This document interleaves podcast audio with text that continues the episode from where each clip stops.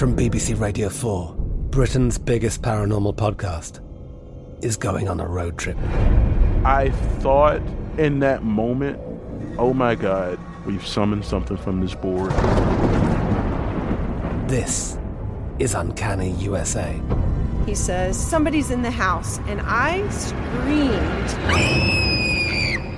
Listen to Uncanny USA wherever you get your BBC podcasts, if you dare.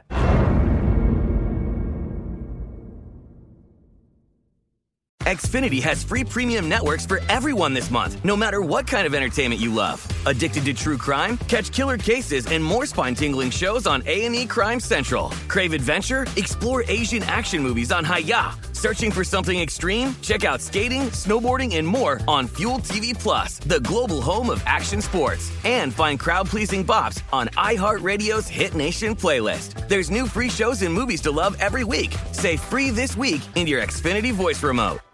This episode is brought to you by Navy Federal Credit Union. At Navy Federal, it's been the mission to help the military community for over 90 years. And not just help them, but do everything to make sure they not only grow, but flourish. That's why Navy Federal Credit Union has all kinds of great savings and investment options like share certificates with sky high rates. So don't hesitate. Start growing your finances today with a variety of savings and investment options. Navy Federal Credit Union. Our members are the mission. Savings products insured by NCUA. Investment products are not insured, not obligations of Navy Federal and may lose value. The best conversations I have with my colleagues are the ones that happen when no one is looking, when we're not 100% sure yet what to write. Hopefully, having conversations like this can help you figure out your own point of view. That's kind of our job as Washington Post opinions columnists. I'm Charles Lane, Deputy Opinion Editor. And I'm Amanda Ripley, a contributing columnist. We're going to bring you into these conversations on a new podcast called Impromptu. Follow Impromptu now, wherever you listen. This Day in History class is a production of iHeartRadio. Hello, and welcome to This Day in History class, a show that shines a light on the lesser known stories of everyday history. I'm Gabe Luzier, and today we're talking about Joshua Norton a San Francisco icon, and the first self proclaimed emperor of the United States.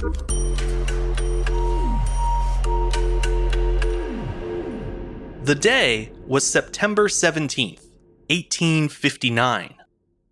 A failed gold rush era businessman named Joshua Norton visited the offices of the San Francisco Bulletin he gave the editor a short notice to be published in that day's paper, and it began as follows At the peremptory request of a large majority of the citizens of these United States, I, Joshua Norton of San Francisco, California, declare and proclaim myself Emperor of these United States.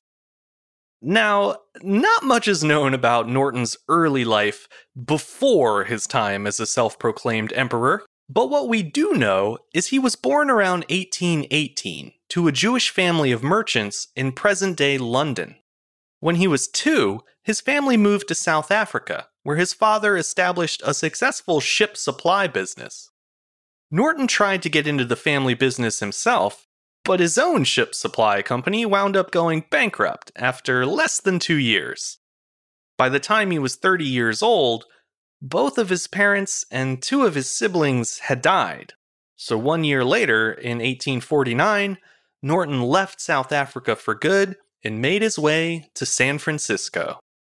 Like many aspiring businessmen of his day, Norton had traveled to California hoping to capitalize on the recent gold rush.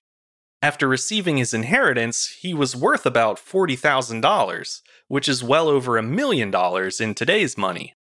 In San Francisco, he invested that money in real estate, including waterfront property. He also started a successful commodities business, selling staple foods like rice and flour. By 1852, Norton had turned his $40,000 investment into a quarter million dollar fortune. He was now one of the most influential and respected citizens of the city. But in a boom and bust town like Gold Rush era San Francisco, what goes up will certainly come down, and often sooner than you'd expect. In Norton's case, His fall came when he tried to corner the rice market in 1852. China was dealing with a rice famine that year, and as a result, the price of the grain was expected to skyrocket. Seeing an opportunity, Norton bought a $25,000 stake in Peruvian rice. But unfortunately for him, so did every other speculator. When shipload after shipload of Peruvian rice began arriving in the ports, the price plummeted. At that point, Norton probably should have cut his losses and moved on, but instead, he sued the man who had tipped him off about the Peruvian rice scheme.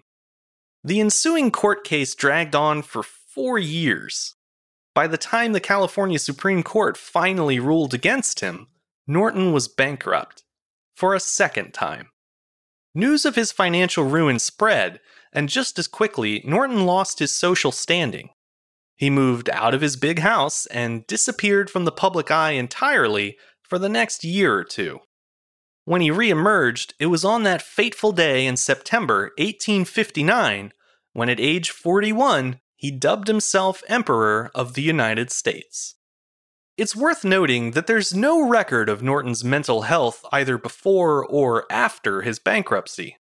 Some historians speculate that becoming Emperor Norton was a way for him to cope with the depression he felt over his money troubles. Still, it's possible that he simply grew tired of life as a serious minded businessman and decided instead to reinvent himself as an eccentric. Whatever his motivation, readers were charmed by the idea of a zany, self appointed emperor.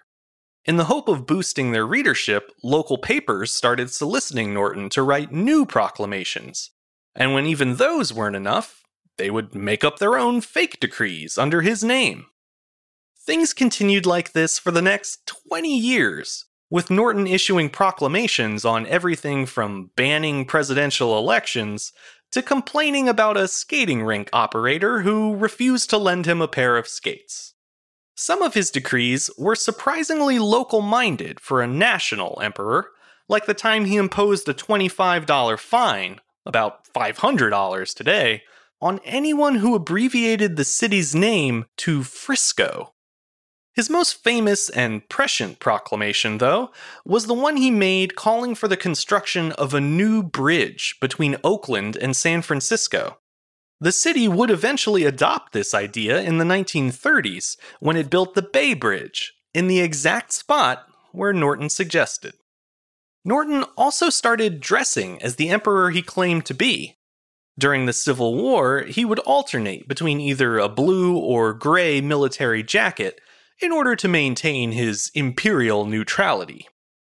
After the war, he stuck with the winning team and wore a blue officer's jacket with big gold epaulets on the shoulders. For headwear, the Emperor switched between a small military cap and a beaver fur top hat for more formal occasions. Although his made up title did not come with a salary, the people of San Francisco made sure Norton was provided for, Theater owners reserved him a seat on opening nights. Train and ferry companies let him ride for free. And some restaurants comped his meals in exchange for his royal seal of approval. Norton still didn't have much money, but thanks to the quote unquote taxes paid by some of his generous subjects, the imperial treasury always held enough to pay for his rented room, which cost about 50 cents a night. Over time, Norton learned to distinguish between those in the city who were in on his joke and those who thought he was one. For example, in 1870, Norton shunned the newspapers that ran phony proclamations under his name. Instead, he began publishing most of his real proclamations in an abolitionist weekly called the Pacific Appeal, which was owned and operated by African Americans. Much of his work for the Pacific Appeal was progressive for its time. He called for black children to have the right to attend public mm-hmm. schools and ride public streetcars. He chastised law enforcement for its unfair treatment of Chinese immigrants, and he argued in support of Native American rights. Beyond his writing, Norton would spend most days playing chess and reading in libraries, or taking long walks through his city. It was during one of these walks on January 8, 1880, that Joshua Norton collapsed on the street and died from a suspected stroke. Dozens of newspapers across the country reported on his passing, and about 10,000 people attended his funeral a few days later.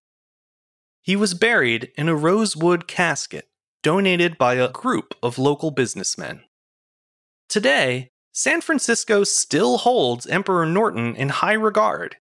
He's become a symbol of the city's counterculture roots, and as a promoter of fairness and tolerance, and a bit of a weirdo, many locals still consider him the perfect embodiment of the spirit of San Francisco. I'm Gabe Luzier, and hopefully you now know a little more about history today than you did yesterday. If you have any proclamations of your own to make, you can send them to me at thisday at iheartmedia.com. Thanks as always to Chandler Mays for producing the show, and thank you for listening. I'll see you back here again tomorrow for another day in history class.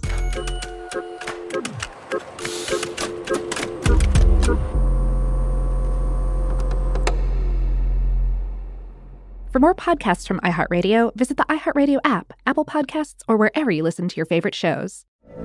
From BBC Radio 4, Britain's biggest paranormal podcast is going on a road trip. I thought in that moment, oh my God, we've summoned something from this board. This is Uncanny USA. He says, Somebody's in the house, and I screamed.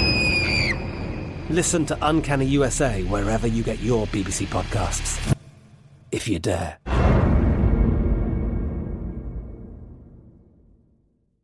Xfinity has free premium networks for everyone this month, no matter what kind of entertainment you love. Addicted to true crime? Catch killer cases and more spine-tingling shows on A&E Crime Central. Crave adventure? Explore Asian action movies on Hi-YAH.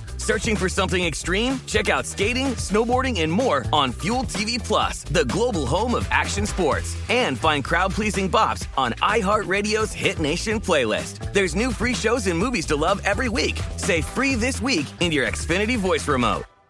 This is Malcolm Gladwell from Revisionist History. eBay Motors is here for the ride. With some elbow grease, fresh installs, and a whole lot of love, you transformed a 100,000 miles and a body full of rust into a drive that's all your own. Brake kits, LED headlights, whatever you need, eBay Motors has it. And with eBay Guaranteed Fit, it's guaranteed to fit your ride the first time, every time, or your money back. Plus, at these prices, you're burning rubber, not cash. Keep your ride or die alive at ebaymotors.com. Eligible items only, exclusions apply. This is it. We've got an Amex Platinum Pro on our hands, ladies and gentlemen. We haven't seen anyone relax like this before in the Centurion Lounge. Is he connecting to complimentary Wi Fi? Oh my, look at that! He is! And you will not believe where he's going next. The Amex dedicated card member entrance for the win! Unbelievable! When you get travel perks with Amex Platinum, you're part of the action. That's the powerful backing of American Express. Terms apply. Learn more at americanexpress.com slash with Amex.